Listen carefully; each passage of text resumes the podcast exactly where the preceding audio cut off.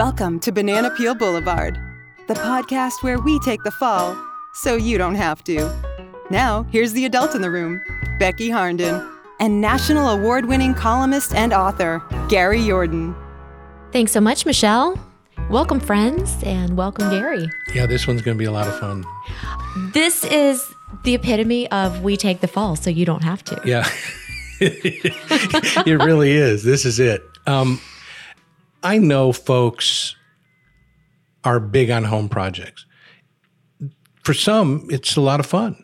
I mean, you guys moved into a house that where it was like renovation city. It's still You had- renovation city. it- yeah, it- four it years ever later. end? It's. I don't think it ever ends. I'm. I'm not sure that it does, but I have power tools. Are you good with them? I'm profit. I mean, I have ten fingers still, Yeah, yeah. and they're all the same length as they were when the project started. So, so far, so good. Well, this episode today is all about home repair and some issues that I've had. As as you guys know, uh, I'm going to be reading uh, one of the chapters from my book, "Driving the Road of Life with a Flat Tire," and this was really one of the first ones I wrote. Uh, and and I had to really cut it back. It's called Hammerhead. I really had to cut it back because there were have I've had so many home repair disasters. Um, Bernice really is not a tool person. Um, my wife just it's not her thing. Even though she grew up on a farm in Tennessee. She's super accomplished for those of you who don't know Bernice. Yes. The woman can do anything. So I'm sure if she put her mind to power tools, she could figure it out. You know she can. She handled a tractor. I mean, she she would whatever they do on a farm. It- Is that plowing? I, guess Tractoring. It's I think not it's mulching. It's uh, yeah. My officially referred to as tractoring. Yeah, Mm-hmm. is it? Mm. Yeah, okay. I mean, my Chicago roots don't allow me any of that terminology, but uh, I think it's plowing. It's not mulching, right? No. I think that's what you put in bush your garden hogging. bed. No, they're bush Oh, hogging. bush yeah, hogging. that's uh, when you do something to bushes or hogs. I, I really don't know. Really don't know which one, but that's not the point here. The point is, you're right. If she put her mind to it, I know what she doesn't like, and what she doesn't like is having me say, you know, I, I think I can fix that. That's true. She has a handyman on Is speed Ian, dial. guy- does Ian possess any of those skills? No, Ian's very handy, which is which is a nice thing. Um, and he usually tries to show me up with his handiness. And then we get into little battles over who's handier or how we should fix the situation. And um, usually I'm right. Yeah, well, of course. Obviously. But I mean, so it's kind of a close call it's a close call. Yeah. it's between the skill sets of the two of you. definitely uh, material for a lot of um, spousal fights. Yeah. Well, if if Bernice took a hammer and banged it on a countertop, her skill set would have already evolved past mine. okay, so it's not. It's but Well, I I, like do have a little idea. confession. I do have a little confession. Okay. So, in the interest of protecting my husband's dignity, I am going to share that um, I once had a uh, flood pouring into my basement out of this little hole. Apparently, there's these steel rods that they use to reinforce a basement when they're making it. And then they take the steel rods out. Well, when your irrigation pipes are in close proximity to that now uh, reservoir that is open and your irrigation pipe bursts, all of that water comes flooding into your basement, kind of like a, like a geyser, but from the wall. And um, I used one of my favorite tools to fix it until somebody licensed could get there, and um, a wine cork was my tool of choice. Well, you had a hundred laying there. I did. Right, I did. I collect tools called wine corks. I literally have a picture of a wine cork shoved into the hole of my basement wall. Now, see, now you're talking my language.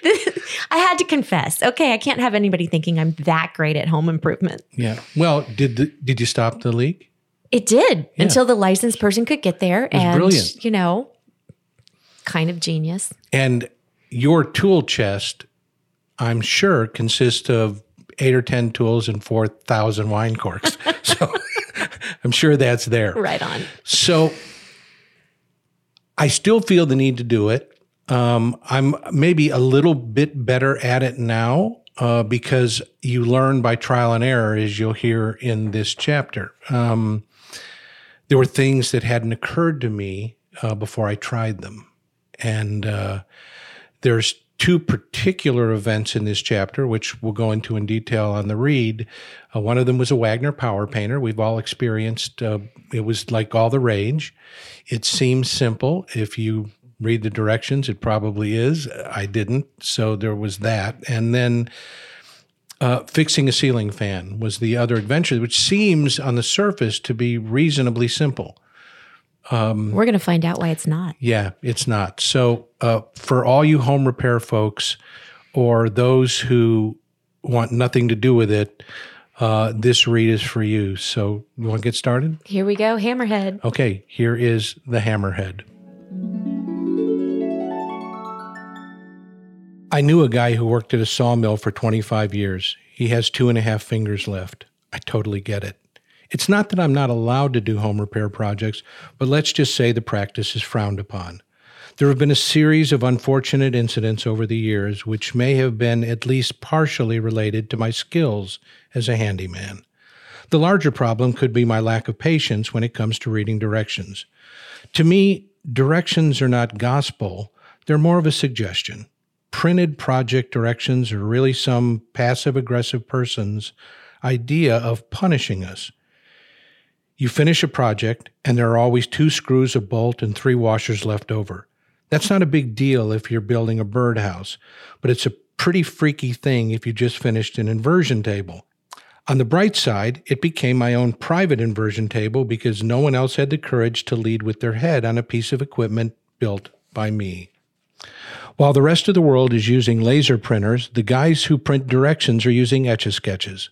They're always blurry, Every screw looks the same, and there is no visible difference between a number three wooden dowel and a number seven thumb bolt. They both look like a smudge. You get the feeling the two guys are alone in some warehouse in Des Moines high fiving each other because they just designed another page of unreadable directions. The only power tool I own is a hand drill. I actually did own a chainsaw for exactly one slice. A tree had come down in our yard and I fired it up. I took one good push into the tree and it jammed.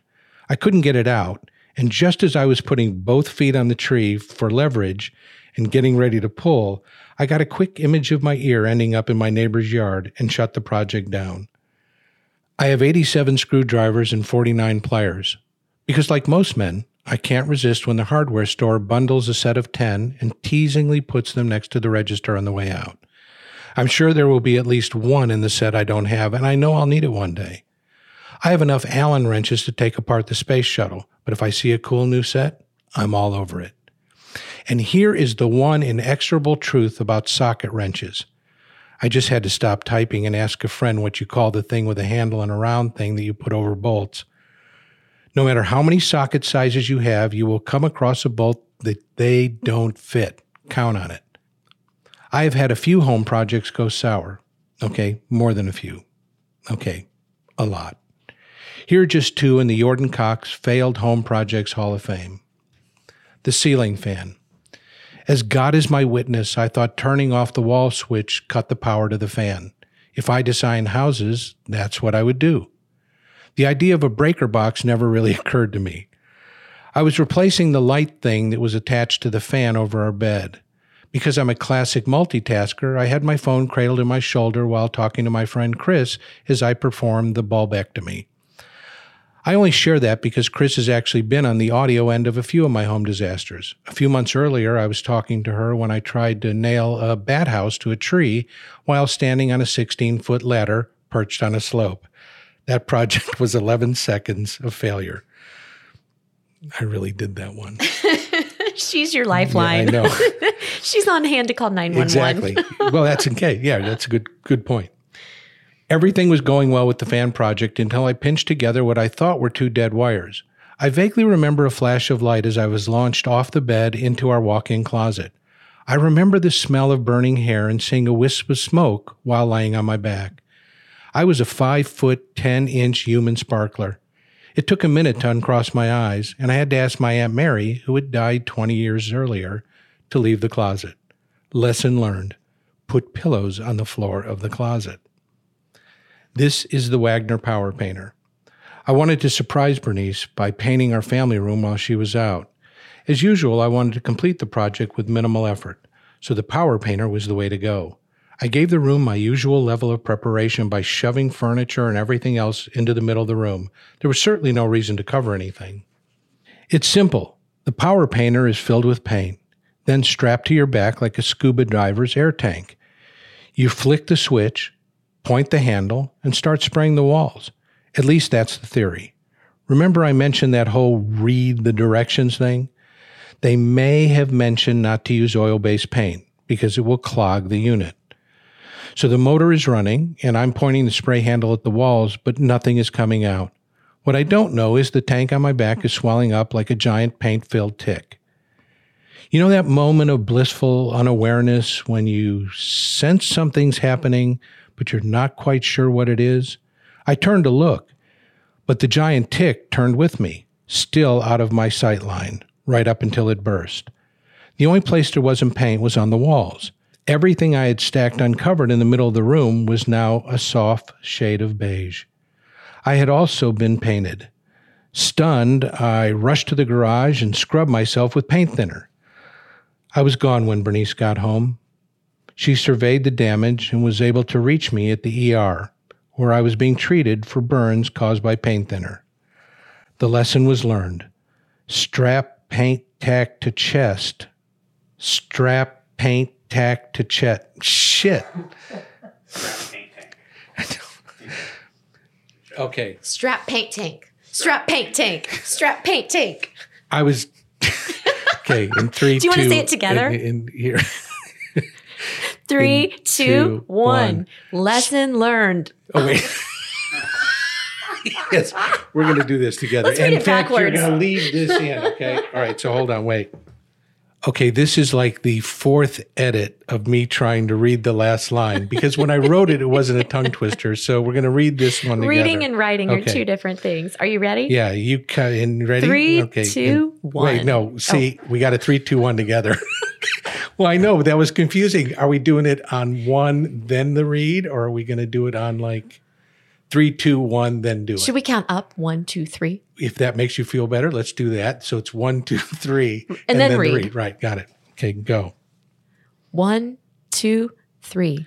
Lesson learned. Strap paint tank to chest so I so can see- see it expanding. So I think you. and we'll finish, and then the last paragraph. and cut. so you can see it expanding. I know my friend from the sawmill would tell me not to let a few disasters get in the way of charging into my next project. He would stick one of his nubs in my chest and chide me to never give up, then raise his hand and give me a high two and a half. And that is Hammerhead. high, hi, two and a half. To high two and a half to you, too. Thanks so much for joining us on Banana Peel Boulevard. If you need any tips on what not to do with your home improvement project, visit us at thepeelpodcast.com and you can ask Gary any number of questions. Stay safe out there, and we'll see you next time.